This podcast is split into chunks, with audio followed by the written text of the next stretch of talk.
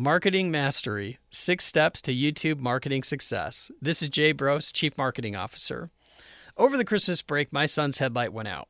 It was a great opportunity to teach him how to do a simple car repair, right? Wrong.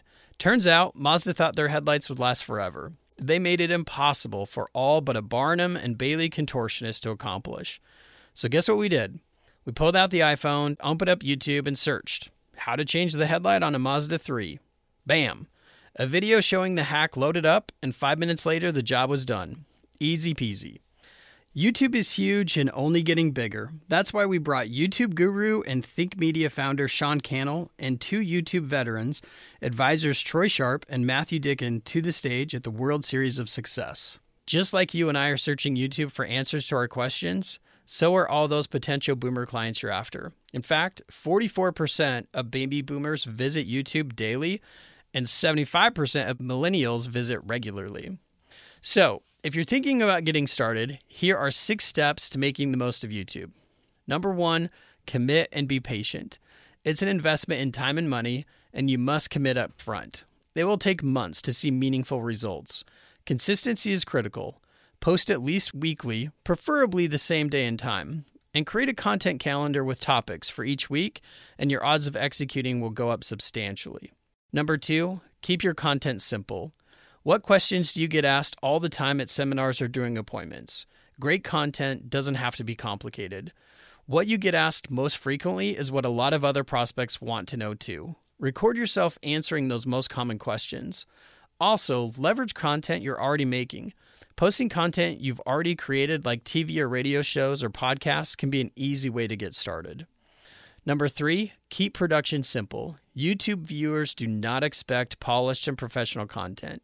In most cases, all you need is your cell phone, a tripod, and a good mic, and you're ready to go.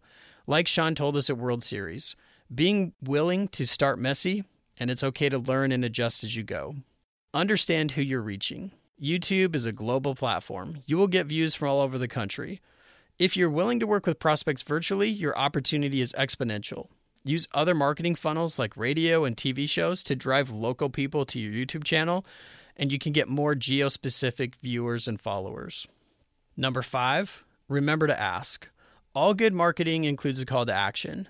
It is natural and expected for you to offer value in the form of a white paper, report, potentially your book, or some other tool for your viewers. Be sure to work in a CTA at the beginning, middle, and end of your videos. And number six, be prepared for a longer sales cycle. For many of you, a prospect attends a seminar event and then follows a three or four meeting sales process.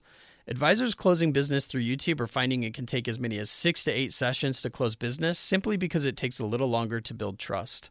If you are willing to take the time to create and post content, learn the platform, and stay committed for the long term, YouTube could be for you.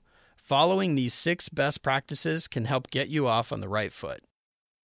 Producers are ultimately responsible for the use or implementation of these concepts and should be aware of any and all applicable compliance requirements. Investment advisors are strongly encouraged to obtain pre-approval from the broker-dealer and or registered investment advisor with which they may be affiliated prior to incorporating YouTube or other marketing concepts into their practice. Results from the use of these concepts are no guarantee of your future success.